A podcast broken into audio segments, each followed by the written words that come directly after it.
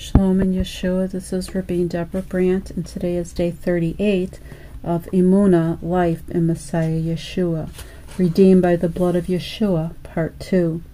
Meditation verse, Leviticus 17 10 to 11. Anyone from the house of Israel or from the outsiders dwelling among them who eats any kind of blood, I will set my face against that soul, the one who eats blood will cut him off from among his people. For the life of the creatures and the blood, I have given it to you on the altar to make atonement for your lives. For it is the blood that makes atonement because of the life. The word life is the word nephesh or soul. In the blood, commentary, this sentence, which contains the most important truth, had existed in the Mosaic writings for more than 3,000 years before the attention of any philosopher was drawn to the subject. That the blood actually possesses a living principle and that the life of the whole body is derived from it is a doctrine of revelation and a doctrine which the experiments of the most accurate anatomists have served strongly to confirm. The proper circulation of this important fluid through the whole human system was first taught by Solomon in figurative language in Ecclesiastes 12:6 and discovered as it is called and demonstrated by Dr. Harvey in 1628. Though some Italian philosophers had the same notion a little before, this accurate anatomist was the first who fully receive, received or revived the Mosaic notion of the vitality of the blood which was afterwards adopted by the justly celebrated Dr. John Hunter, professor of anatomy, and established by him by a great variety of strong reasoning and accurate experiments. Matthew 26 28. For this is my blood of the covenant, which is poured out for many for forgiveness of sins. Mark 14 24. And he said to them, This is the blood of my covenant, which is poured out for many. 1 Corinthians 11:25 in the same way he took the cup after supper saying this cup is a new covenant in my blood. Do this as often as you drink it in remembrance of me Hebrews 9:20 saying this is the blood of the covenant which God commanded you. Hebrews 10:29 How much severe punishment do you think he will deserve who has trampled underfoot the son of God and has regarded as unclean the blood of the covenant by which he was sanctified, and has insulted the Spirit of grace. Hebrews 12:24 and to Yeshua the mediator of a new covenant and to the sprinkled blood which speaks better than the blood of Abel. Hebrews 13:20 Now the God of peace who brought up from the dead the great shepherd of the sheep through the blood of the eternal covenant even Yeshua our Lord Matthew 26, 26 to 29. Now while they were eating, Yeshua took matzah after he offered the bracha. He broke and gave it to the disciples and said, Take, eat, this is my body. And he took a cup, and after giving thanks, he gave to them, saying, Drink from it, all of you, for this is the blood of the covenant which is poured out for many for the removal of sins. But I say to you, I will never drink of the fruit of the vine from now on until that day when I drink it anew with you in my Father's kingdom. Jewish New Testament commentary, a cup of wine. The bracha over wine is Baruch atah Adonai Eloheinu melech haolam bori pri hagafen.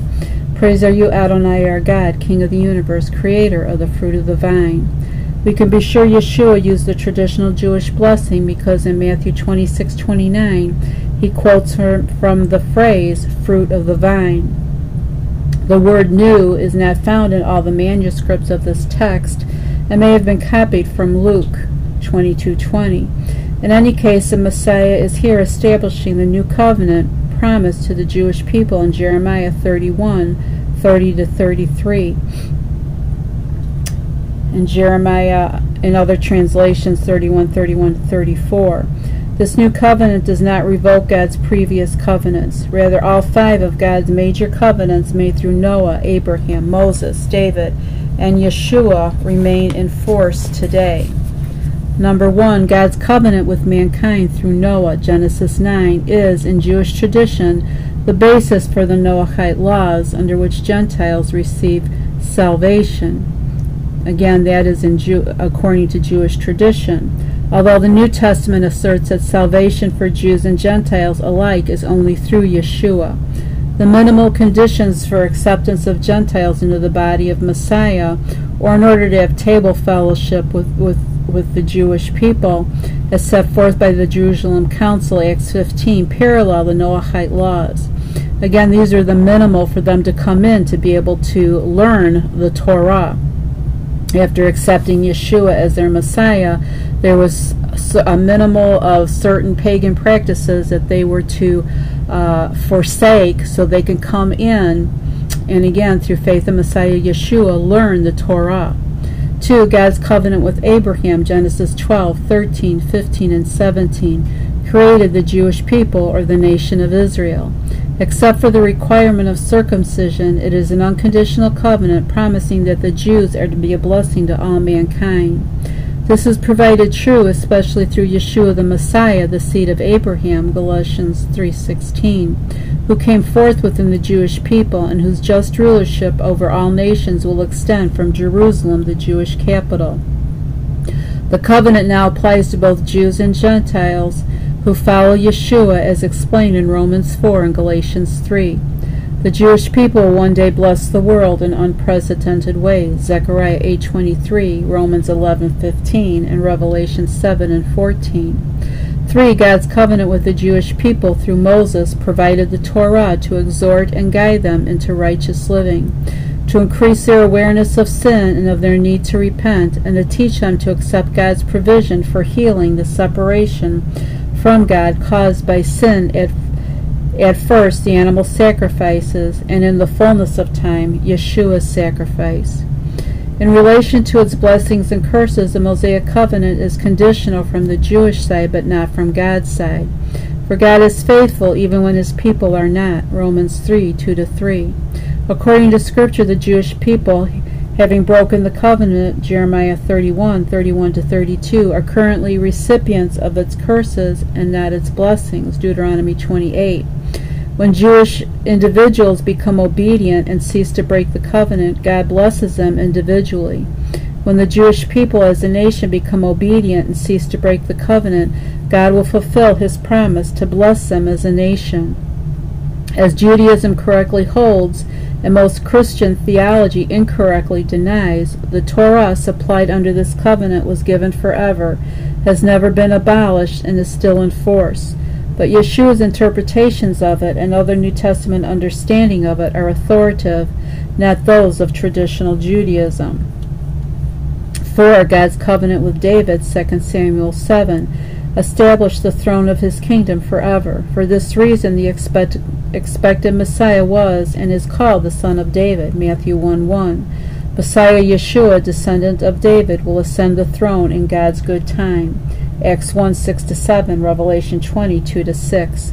5. God's new covenant with the house of Israel and the house of Judah. Again, Jeremiah 31 30 to 33. Through Yeshua, the Messiah, blesses all mankind by providing the final and permanent atonement for sin and by promising that the Holy Spirit, or Ruach HaKodesh of God, will write the Torah on the heart of anyone with faith. It thus complements the earlier covenants without annulling them. Galatians 3. It was promised in the Tanakh and the books of the New Testament elaborate on it. Again, this is a quote from the Jewish New Testament commentary, David Stearns. For this is my blood of the New Testament. This represents my blood. The wine was the fruit of the vine and should not be substituted by water, intoxicants, or anything else. If any scripture is worth obeying, then it should be obeyed to the letter. No covenant was made without blood, and there can be no remission of sins without it. Messiah's own blood atoned for sin, and it alone can redeem if accepted for personal atonement and proper terms are met. Ephesians 1 7 In him we have redemption through his blood, the removal of trespasses, in keeping with the richness of his grace. Hebrews 9 11 to 19 or actually to verse 28, he entered into the holies once for all, not by the blood of goats and calves, but by his own blood, having obtained eternal redemption. For if the blood of goats and bulls and the ashes of a heifer sprinkled those who had been defiled, sanctified for the cleansing of the flesh, how much more will the blood of Messiah, who through the eternal Spirit often offer himself without blemish to God, cleanse our conscience from dead works to serve the living God? For this reason, he is a mediator of a new covenant in order that those called may receive the promise of eternal inheritance since a death has taken place that redeems them from violations under the first covenant. For where there is a covenant, the death of the one who made it must be established. For a covenant is secured under the basis of dead bodies, since it has no strength as long as the one who made it lives. That is why not even the first covenant was inaugurated without blood. From when every commandment had been spoken by Moses to all the people, according to the Torah, he took the blood of the calves and goats, with water and scarlet wool and hyssop, and he sprinkled both the book itself and all the people. And he said, This is the blood of the covenant which God commanded you. And in the same way he sprinkled the tabernacle and all the vessels of the ministry with the blood. And nearly everything is purified in blood according to the Torah, and apart from the shedding of blood there is no forgiveness. Therefore it was necessary for the replicas of this of these heavenly things to be purified with these sacrifices but the heavenly things themselves with better sacrifices than these. For Messiah did not enter into holies made with hands, counterparts of the true thing, but into heaven itself, now to appear in God's presence on our behalf. And he did not offer himself again and again, as the Kohen Gadol enters into the Holy of Holies year after year, with blood that is not his own for then he would have needed to suffer again and again from the foundation of the world. But as it is, he has been revealed once and for all at the close of the ages to put away sin by the sacrifice of himself. And just as it is appointed for men to die once, and after this judgment, so also Messiah was offered once to bear the sins of many. He will appear a second time apart from sin, and to those eagerly awaiting him for salvation. Yeshua's blood still speaks from the ground in Israel today, where he shed his blood for his people and for a lost and spiritually dead world. The blood covenant was made in Israel for atonement for his people and all who would put faith in him and his blood atonement for their sins. Shalom in Yeshua.